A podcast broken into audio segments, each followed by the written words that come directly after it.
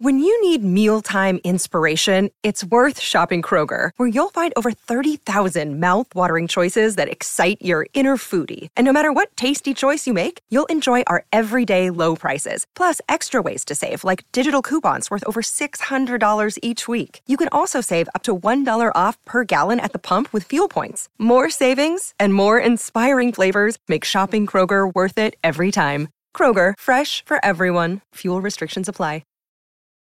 Families have a lot going on. Let OLLY help manage the mental load with new cognitive help supplements for everyone four and up, like delicious Lolly Focus Pops or Lolly Mellow Pops for kids. And for parents, try three new Brainy Chews to help you focus, chill out, or get energized. Find these cognitive health buddies for the whole fam at olly.com. That's O L L Y.com. These statements have not been evaluated by the Food and Drug Administration. This product is not intended to diagnose, treat, cure, or prevent any disease. Dear How To, today I'm writing to you guys because quite frankly I'm lost.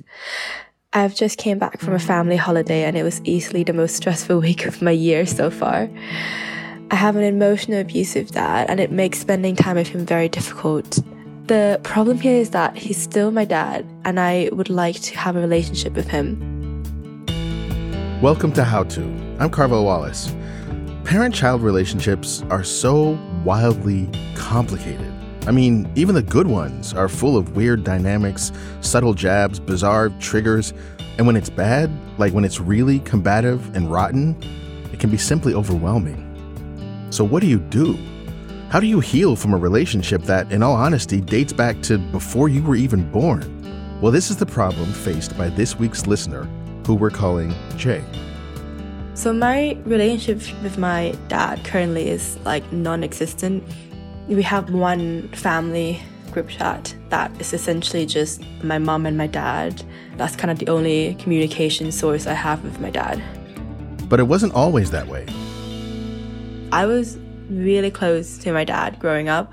I was a little bit of a tomboy, which I think he really loved. So we used to go like cycling and swimming and all these sort of things together. And then I went to boarding school when I was 11 which I went to a ballet boarding school. Uh, so that was predominantly female. And I think through that, I kind of really gained my like femininity and mm-hmm. grew up. Uh, and he then really struggled to kind of adjust to that. Jay spent a few years in Canada for school and then moved to the UK where she now lives and works. Her parents remain in Thailand, but once a year, the three of them meet up for family vacation. And this year, let's just say stuff came up. We booked this tour to go to this garden. Then my dad wanted to go to this restaurant for lunch next door, but by the time it like opened and they were serving us food, we were gonna be late for the tour. Um, and I mentioned like, "Hey, uh, I think we're gonna be late," and he essentially was like, don't worry about it. Like, I think I can get us in, like, I can talk my way into mm. this garden. And I was like, well, I don't know if we should assume that. It kind of just like really escalated. He then started like essentially just like shouting at me and saying stuff like, you're too British, you're like keeping on time too much and bringing everything into the, into the fight, but didn't really mm-hmm. into a fight. And then I cried, like I ran out of the restaurant, and we essentially just didn't speak the whole vacation after that. First of all, I'm so sorry that happened. I just feel like the kind of pain I experience when I get into a fight with someone I love, it's like the worst kind of psychic pain I know of. Obviously, this fight is not about whether or not you're going to get into this garden. It's about other things, and I'm, and so I guess I'm wondering, what do you think is behind this um, yeah. tension? So this might be like a really long story. But when he grew up, my grandma had this important job in the government and she was traveling loads and she really focused on her career. So my dad was then raised by his grandma, like Southeast Asian old fashioned. Mm-hmm. And because he didn't receive parental love from a young age, I don't think he knows how to give parental love. Mm. Also, like my mom and my dad are in a very difficult situation. They had separated and they're kind of back together, but they're still separated. It's really awkward and weird. So I think he's like losing a lot of really close people in his life right now, like his wife and then I suppose like his only child. So I think a lot of it is like anger. Mm-hmm. You know, a lot of people would say like, well, listen, your dad is toxic. You need to cut him off and you just need to get on with your life. What keeps you from doing that?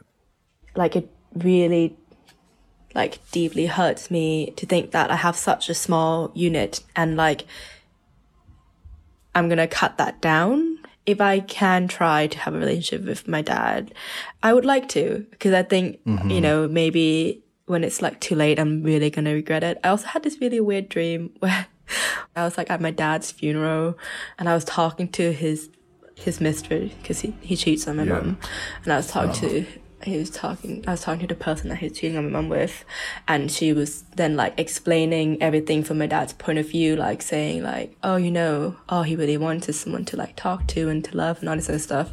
And I was like sobbing in my dream. I was, I was like wow. shaking because I was crying so much. And then I woke up and I was like, I've got to try, you know? Wow. Could you describe what your ideal relationship with your dad would look like? I think I just want to be able to like talk to him and have a conversation and maybe like we won't ever be as close as when I was seven and I'm okay with that. I think I would like to just have a relationship where if something goes wrong, I know I can call him. If something goes right, I know I can call him and celebrate and I want to just like be there for him and I want us to just have casual conversations.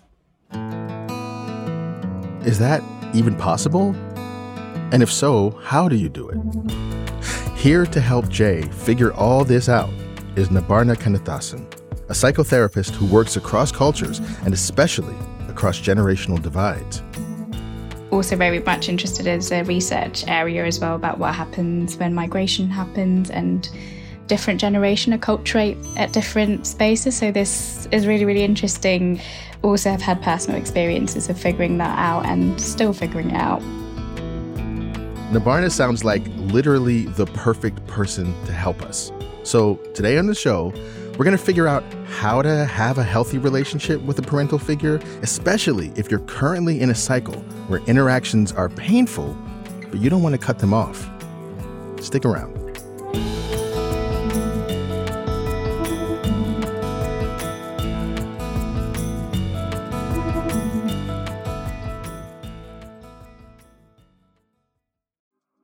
Apple Card is the perfect cashback rewards credit card. You earn up to 3% daily cash on every purchase every day. That's 3% on your favorite products at Apple, 2% on all other Apple Card with Apple Pay purchases, and 1% on anything you buy with your titanium Apple Card or virtual card number.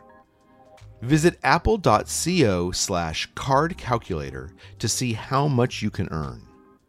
Apple Card issued by Goldman Sachs Bank USA, Salt Lake City branch subject to credit approval.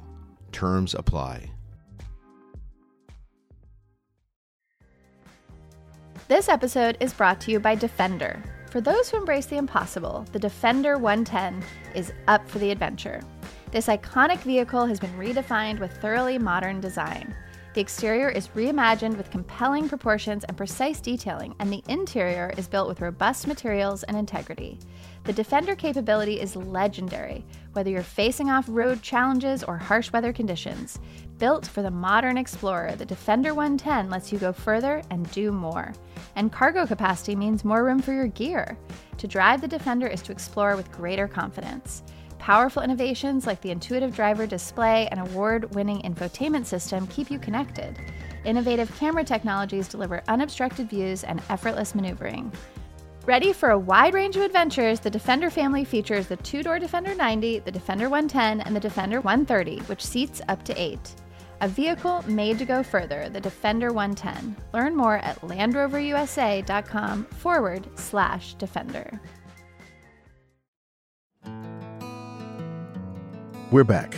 And, you know, when I heard Jay's story, I started thinking about my own parenting. Like, I have two kids right now, they're 18 and 20. But when they were teenagers, I started to realize this thing was happening in my own life where my own childhood wounds would show up in my relationships with them. Like the ways that I sought love or tried to compensate for feelings of inadequacy would be present when I was parenting.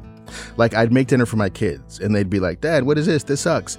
And instead of just being like, okay, well, they didn't like it, I'll make something else, whatever, I would find myself feeling slighted and neglected in the same exact way that I did when I was a kid. It cut deep. It was like they don't recognize my value, like they don't understand what I've done, you know? And it becomes really treacherous territory. I'm not saying I'm exactly like Jay's dad, but what I am saying is that it's worth examining not only our current relationships, but also our past relationships to figure out the root cause of our actions. And that is exactly what Nibarna is here to help us with. I really like the way that you've spoken about dad, is how you've thought about his intergenerational way of being loved or being cared about which I think to me says that you you care so much enough to actually write in and to think about how do you do reparative work if it can be done. You've had a different version of dad, it sounds like, when you were pre seven. There was a close bond, and I'm wondering what it was like for you both when you then went to ballet boarding school and came back. What was that time like? It was a difficult time. I mean, I loved like my friends. If we cut ballet out. I had a fantastic time, but my parents were also struggling with the absence of me. What do you think is behind that? Why are these intergenerational relationships so complex, and why are specifically are our relationships with our parents so complicated? Mm, big question, but I think one and one of the biggest thing is time and space. I think there's a generational different understanding of let's just use boundaries because I think it's a buzzword all over the therapy world and all over um, social media as well. How parents might understand boundaries is completely different to the way that we would have learnt boundaries.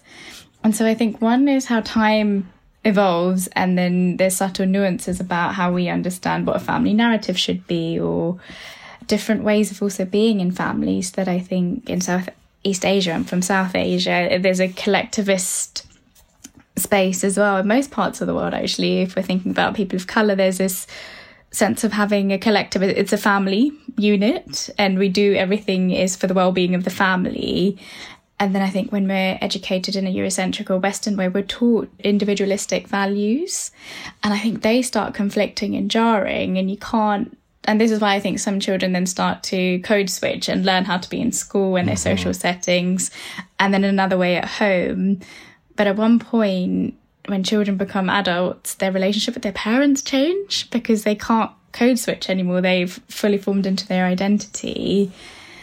And mm. I think depending on parents' emotional capacity, if they're working completely to put food on the table, they're not going to want to sit down and say, tell me about your feelings. And I think when someone is ready to talk about their feelings, it can feel really hard for both parties.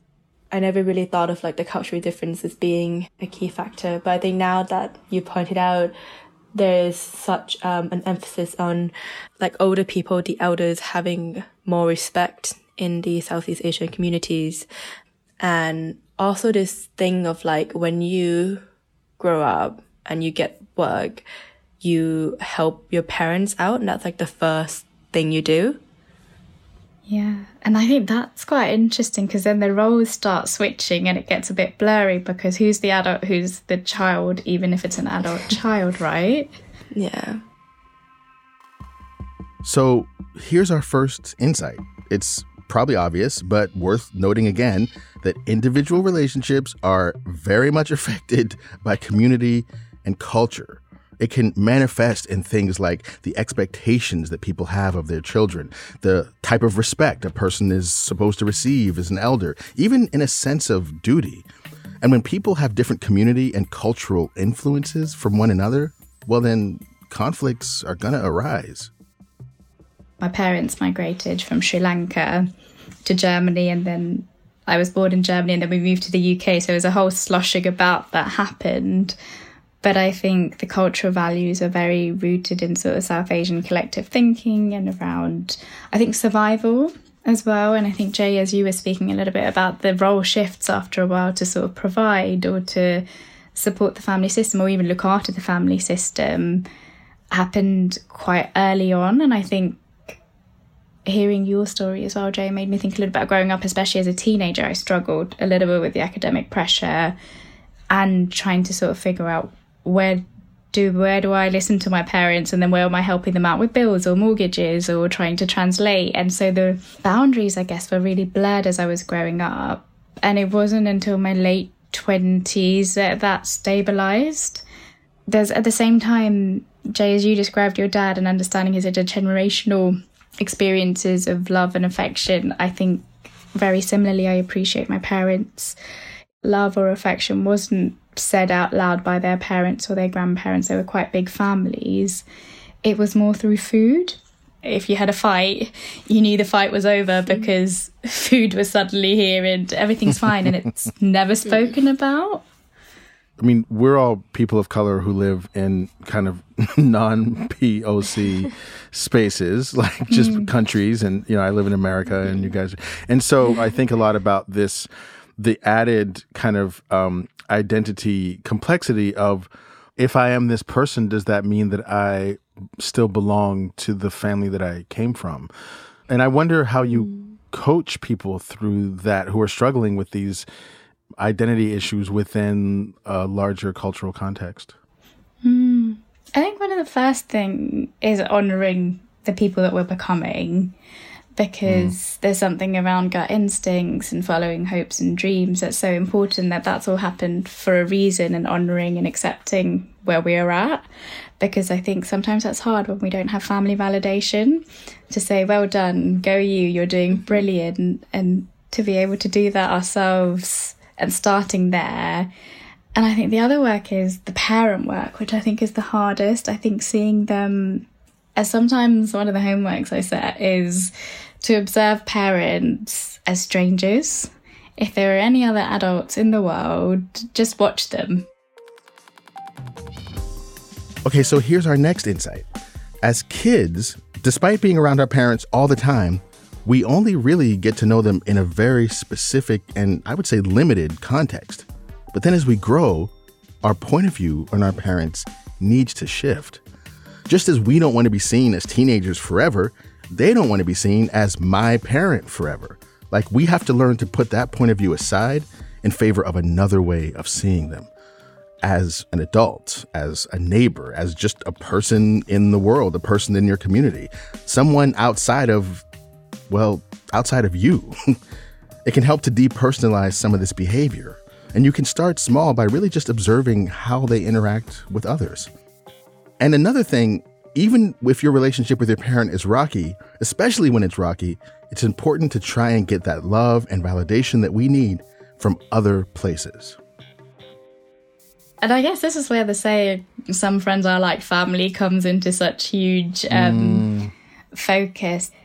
If they're able to accept you the way that you are, how do you sort of start internalizing that and thinking about yourself in that way? And it is lonely work. I don't think I'm going to shy away from that at all and say that hmm. it's easy work because I think we're all wired to get that validation from caregivers.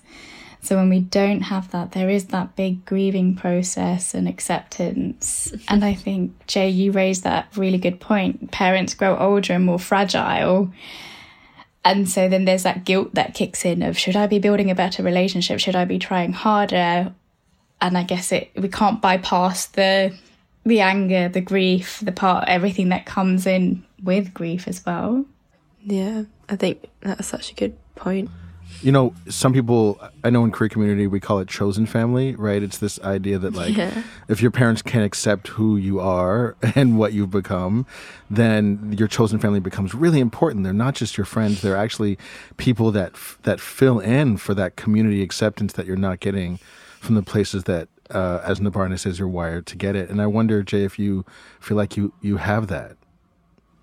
Yeah, hundred percent. I'm so like incredibly lucky to have my chosen family in each continent. Like, I had a really tight group of friends when I was in North America, and so lucky now that I live where I live now, and I have like I live with my close close friends. I have a big group of people who I feel incredibly like supported and and just like I feel really loved by them. And when when I was first asked like what your ideal relationship with your dad would be, mm-hmm. I was like, oh, I would just want like to have a casual conversation with him. But then I think I'm realizing now that like what I would love is for him to just say like, yeah, like well done. Mm-hmm. um, cause getting really emotional. Um, cause I feel like I haven't had the easiest journey um, either. Like I really struggled with mental health and eating disordered, mm-hmm. and I recovered throughout that. And now I feel like I'm actually doing really well, and mm-hmm.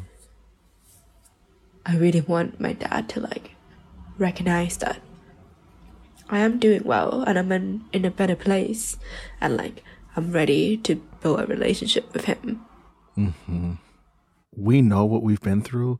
Like, especially if you have moved from one cultural space to another, you've done that alone. Like, you know, we all have our stories, or many of us have our stories of, of ways that we left our family culture to go off and be in another place. And that was not easy. We were isolated. We, maybe in some cases, we were attacked. We were ashamed. We were embarrassed. We struggled with things.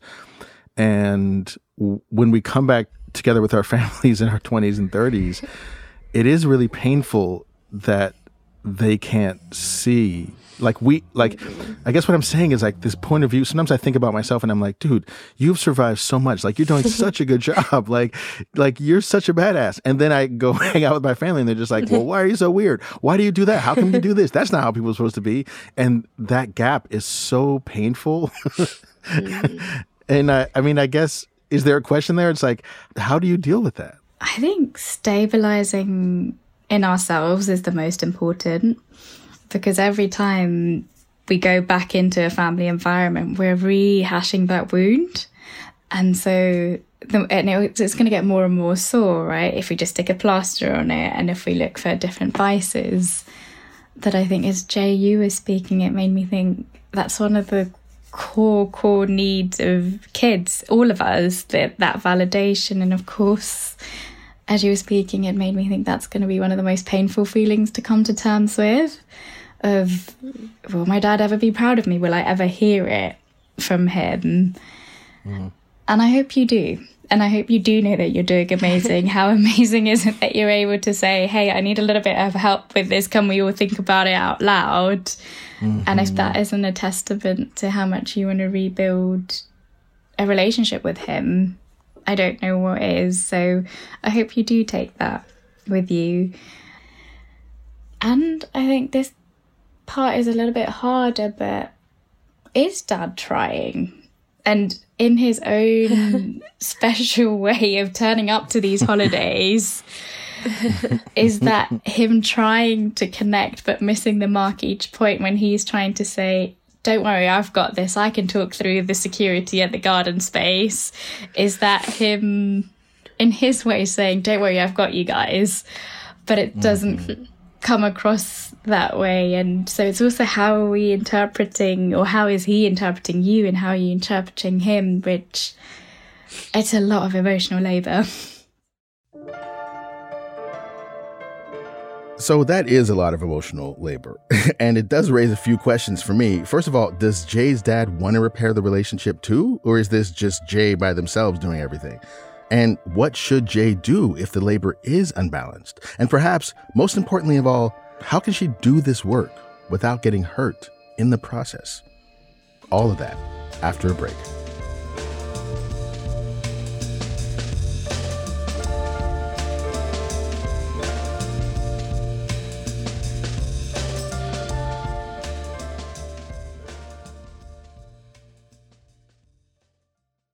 This episode is brought to you by Progressive Insurance. Hey, listeners, whether you love true crime or comedies, celebrity interviews, news, or even motivational speakers, you call the shots on what's in your podcast queue, right? And guess what? Now you can call the shots on your auto insurance too. Enter the Name Your Price tool from Progressive. The Name Your Price tool puts you in charge of your auto insurance by working just the way it sounds. You tell Progressive how much you want to pay for car insurance then they'll show you a variety of coverages that fit within your budget. giving you options. Now, that's something you'll want to press play on. It's easy to start a quote, and you'll be able to choose the best option for you fast. It's just one of the many ways you can save with Progressive Insurance. Quote today at progressive.com to try the Name Your Price tool for yourself and join over 28 million drivers who trust Progressive. Progressive Casualty Insurance Company and Affiliates. Price and coverage match limited by state law. On Death, Sex, and Money, we feature interviews with you, our community of listeners, getting honest about uncomfortable things. I developed an illness where it isn't safe for me to drive. A friend once said to me, Sex is like air. You don't think about it until you're not getting enough. This is a similar sort of thing if you just replace sex with driving. Listen to Death, Sex, and Money wherever you get podcasts.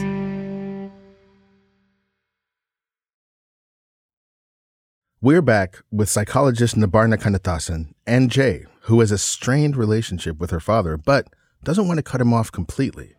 Do I now just kind of accept that we have this space and then rebuild this relationship that is like new and just surface level, but I can still have a conversation with him? Or is it like, should I try to reduce the space between me and my dad and, mm. and explain to him that like, these are the ways that I try and I want to know how you've been trying these years so we can, you know, like understand each other's, um, like love language and, and actually communicate on the same track. Which felt more breathable, which felt more lighter um, I think the first one would probably be the easiest, but I, I think because I still feel that like one of validation. I think I that's why I want to go down the second route and say like, this is how I'm trying, and this is what I want. How are you trying, and what do you want? That makes sense, and I think that's a fair assessment of the easier route as well.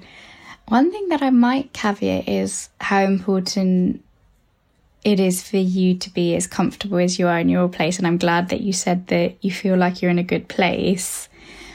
So then every time you open up that conversation with dad where you're wanting a deeper connection, that if you walk away, you're still okay. It does need to be planned. And, you know, when are you both the most chilled out? Is it in are you both going cycling together for a little bit? Things that do connect you to sort of almost set up that conversation where you both will have your backs up and to make it as comfortable as possible. And then timing it, we're just going to do it for an hour so that you know you can exit that conversation if it does get heated and it's just the hour or the 30 minutes and then having your space to come back to and ground and anchor that you are okay. And I would say always look after yourself first, and you can still do the work that way. It doesn't have to be so, so painful. So I love this idea of looking after yourself first. And I hear it a lot in recovery spaces, therapy spaces, you know, put on your oxygen mask first before assisting others. But part of the reason that's so difficult with our families, with our parents or our children, is that we feel deeply responsible for them. Like somewhere deep in your system, you feel like looking after yourself first is a form of abandonment of the people who cared for you and sacrificed for you, who were there for you when no one else was. It's sticky stuff. But then I can't help but wonder how much of family fighting is just the outgrowth of people not being able to look after themselves first. Like how much anger and resentment and attachment comes from that. So it's necessary work. And if we've learned anything over and over on this show, it's that nothing productive happens when people are activated and angry. So no matter what's going on, it's probably best to step away from the conversation if you're triggered and revisit it later. Emphasis on the revisiting part that example of the restaurant, like when it got really heated, I said, I'm willing to have this conversation with you and I would love to have this conversation with you, but in a private and like more calming space. But then that's the thing, like we never, we then never went back to it because he, I feel like he then didn't say, okay, like we'll come back to it. He just kind of kept like going at me. So then we never, we never went back to it. You know, this raises a question that I've been thinking about this whole time, which is like sometimes we have tools that our parents don't. Or when we're in conflict with someone and we are sort of like doing the right thing, the thing that we have like struggled and learned how to do, how to like calmly say, look, I, I'm feeling triggered right now and I need space. And we're in conflict with people who have no access to that. They're just like, well, then fuck you, and like and they're just off. and and um, I think this is an experience we can all relate to. And this is not to say that we're always perfect, but like it raises a question for me about how much empathy slash sympathy slash understanding are we supposed to be offering to people who are behaving in ways that are in fact toxic? And we can understand that like that toxicity comes from a lack of tools unaddressed trauma and all these things. And we can understand that we love people and yet if one of us has tools and the other doesn't then we may i think the fear is that we'll find ourselves always in the situation of like taking the high road, taking the high road, always making space for the other person's messiness. And that becomes an abusive or challenging or difficult dynamic in and of itself. I guess that's the question I'm asking is like, is there such thing as like too much understanding, too much calm, too much like, Mm. um, you know what I'm saying? Yeah, no, absolutely. Because at one point we'll self combust because I think Yeah. that much giving, it's it's not conducive to maybe the self validation or the, validation even that we want. That's probably not the kind of relationship that we're looking for with parents. I guess we're going a bit behavioral here, and if we think about little kids, what we model is also then what they learn.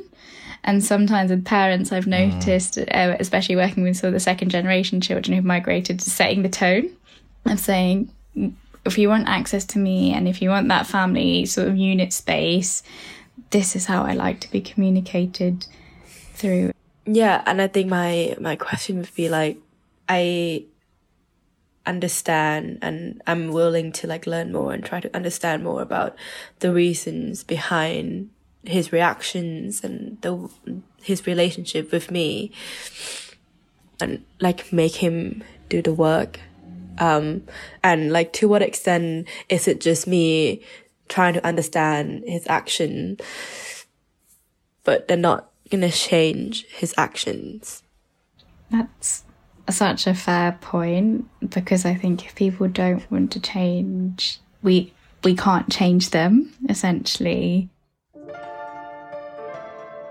It's interesting because I'm also thinking about how this feeling we have of wanting to be acknowledged um, by our parents for what we've done. And it occurs to me that I wonder if our parents feel the same way. Um, like, one of the things about that fight that you described at the restaurant is that it has to do with like him asserting that he can handle something and then that being doubted and that being a trigger for him. And I wonder if that brought up feelings of like, oh, you, I, I can't believe I've, I've accomplished all this in my life. I've, I've mm. raised you, quote unquote. I've been able to earn enough money. I sent you to boarding school. I've done all this stuff. And you, and here you, with you know your 20 whatever years of life experience, are doubting that I can manage a simple task like getting into a, a garden.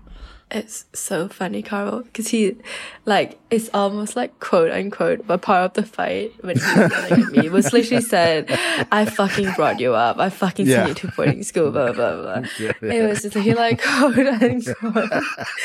um, yeah, and I think maybe like what I'm realizing now as well, like that I all I've ever wanted was like acknowledgement. And maybe you're right, like maybe all he's ever wanted was acknowledgement as well. Um, and I suppose because he's never really had that conversation with my grandma, um, you know, like maybe I should say like, you know, like I am proud of you, Dad, for doing all the things that you've managed to like accomplish because he's he's accomplished loads in his life and mm-hmm. like did really well Okay, so maybe that acknowledgement will be an opening for Jay, but still, where does that leave Jay and her dad? Like, they don't have another family trip planned. And if they do have another in person visit, I think it might be better to meet on Jay's own turf so that she can have more control over how the meetings begin and end. But since they're thousands of miles apart, it might be best to start with some neutral texts or maybe even a phone call just to find some common ground. He's now kind of like a stranger. How do I start a conversation? What do you both have in common now? I don't know what we have in common now. I think we're both very interested in AI Mm. um, and love food. I just feel like it would be me kind of generating a lot of the momentum. Uh, this strikes me as like one of the things people often complain about social media, but one of the interesting things I've observed in way a way that it's helped us is that it often gives us like an opportunity to connect with people that we don't have any other way of connecting with them, like by sharing memes or articles or just interesting. Like I have entire relationships with people that are just about like, oh, here's an Instagram reel I saw about this restaurant. Doesn't this look amazing? And sending it. I mean, dads love information and articles. I, I think that might be a universal thing. Dads love being like, "Oh, that's interesting." Like just there's like anything that makes you say, "Oh, that's interesting." For some reason, da- dads love that. That I think that's also like quite a low effort thing. Maybe I can, I mm. can do. Okay, so here's our next insight. When you're trying to rebuild a relationship, start small. Just connect over things you have in common. It might be sharing memes or movies or songs or just articles that you know you'll both find interesting. It'll give you a neutral thing to talk about. But try to keep it a light lift. It shouldn't really be all on you. So this next question is could be a little tricky, but I I am thinking about you know we have a wide variety of listeners who are in a wide variety of situations, and obviously everyone is a has parents or had parents in- some way, but a lot of people who listen are parents, and I'm wondering if you're a parent and you're listening, and maybe you're recognizing some of yourself in Jay's dad. My question is like, what can that listener do to make amends, heal the relationship, etc.? I think the first thing I'd say is to slow down. If they're noticing that mm. they're having a lot of heated conversations before they go, right, I'm going to fix this, perhaps taking some time to reflect on, as we've done today, a little bit around history. Where's that come from? Is that learnt behaviour from their parents or their grandparents? And are there certain situations or themes that bring up that reaction in them? And I think it's that self awareness that will probably then, when you do go in to have a conversation, the I think we all are a little bit aware of using I statements and saying I feel this way, but tell me a little bit more about how it makes you feel. Hmm. And everyone using, well, actually, mum, dad, caregiver, when you do this, it makes me feel suffocated or it makes me feel not good enough to take it away and maybe not respond straight away to say actually thank you for sharing that because i i imagine it's going to be painful for any parent to hear that that they're not doing a good enough job. Or it might be that there's something in the relationship that does need to change. But i think especially where parents are concerned, slowing it down and taking a little bit of the responsibility makes it a little bit easier because I think children, adult children, are often looking for their parents for answers and guidance. So there's no harm in slowing down to take time to do that work a little bit more intentionally. I don't know, Jay, if you would add anything to that or you, Carvell, because I guess we've all experienced this in personal ways, which makes us all experts as well. Mm-hmm. Mm-hmm.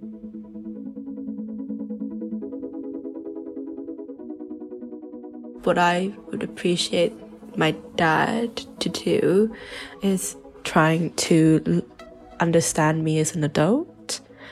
I think mm. letting go of like young Jay and like me as a child and I think just not not I mean, you know, you don't need to learn everything about me, but I think trying to have an effort and just like have a conversation with me as as you would a friend, just to say, "How was your day? How's work mm-hmm. going today?"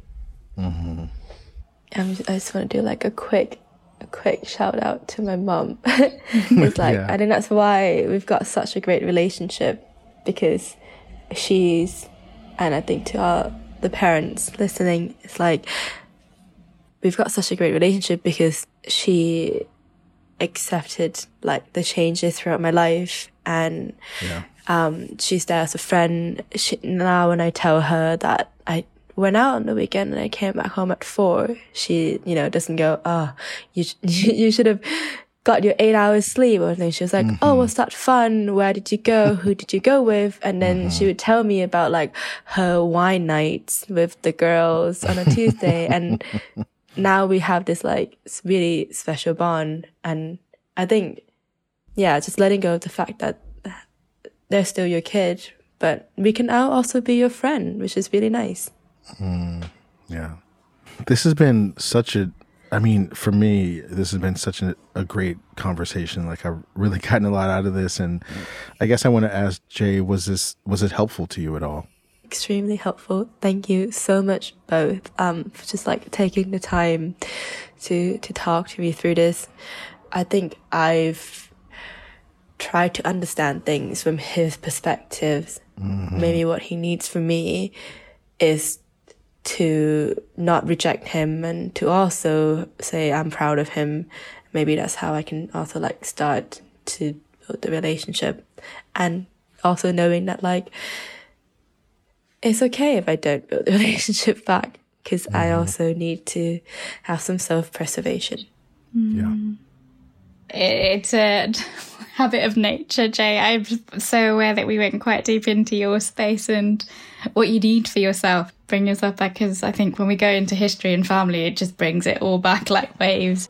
Yeah. And I, I also, one thing I thought of during the podcast that I'm not sure if I said it, but you actually your story of going away to boarding school really struck me, and I I do want to acknowledge that you have accomplished a tremendous amount, and I do want to acknowledge that, and I just want you to hear at, at least one person say that. oh, thank you so much. Yeah, that means a lot. Yeah. And that goes for you too. I'm talking about you, our dear listener. I mean, I don't claim to know exactly what you've come through, but I have a pretty strong feeling that you have come through something. And I want to say that even if the people you want to don't recognize it, we do. And we're proud of you. Thanks to Jay for sharing their story with us, and to Nibarna Kannathasan for all of her useful guidance. Do you have a relationship that needs healing? Send us a note at howto at slate.com or leave us a voicemail at 646 495 4001, and we might have you on the show. And if you like what you heard today, please give us a rating and a review and tell a friend. That helps us help more people. How To's executive producer is Derek John. Rosemary Belson, Kevin Bendis, and Jabari Butler produced this episode. Merritt Jacob is senior technical director. Charles Duhigg created the show and I'm Carvell Wallace. Thanks for listening.